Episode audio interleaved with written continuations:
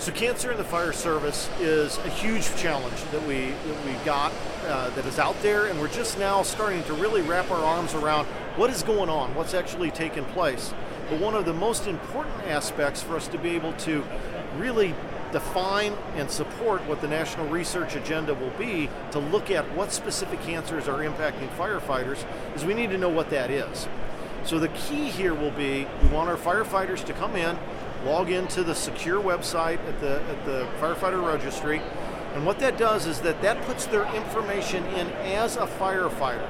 So as an example, if you have a firefighter that is diagnosed with skin cancer, and 10 years down the road after they've registered, the diagnosis comes through, their physician enters it into their cancer registry for their state, it will that registry will immediately reach out capture the firefighter registry, link those two together, so now we have information that we've got a specific type of cancer and it's linked to a firefighter so that we can start to put together what's actually taking place.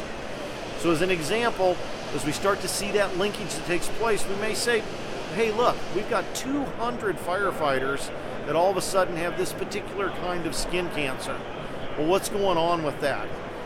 Now, because of how the registry operates through NIOSH, we can say, now it's time for us to say, bring our bring our really really smart experts together. We want you to take a look at this uh, cancer, the specific area that we see it's focused on firefighters. Figure out what's taking place, so that we can figure out how we're going to treat that, minimize it, and deal with what's going on. Without the firefighters actually putting their information in, there's no direct linkage to show that they're a firefighter and so we're missing that, and therefore we're unable to really get our arms around what's taking place with cancer in the fire service. This will solve the problem.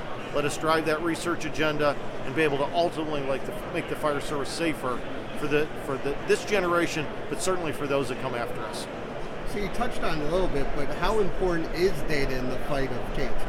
Data is essential. Without data, we're not exactly sure what we need to be researching, what we need to be looking at. What types of cancers are impacting firefighters? We know there are some, that there's some linkage that we believe is there, but the data becomes the key to drive that area of I got firefighters that are exposed here, they've developed this type of cancer. What are the numbers? What's the data show? And then from there, we know how to research it, and the research is what really drives the cure.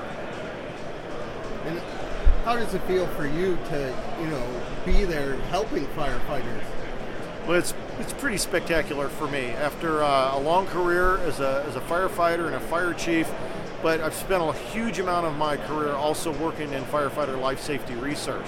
So to get the opportunity to partner with NIOSH and say, hey, we're going to look at this this um, almost emerging trend that we're starting to see. Cancer is is fairly new for us to say, hey, this is a major issue. So for me to be involved at the ground level, to start to have those conversations, and to be able to have conversations with firefighters that say how incredibly important it is to collect the data, that's uh, that for me personally, super big deal.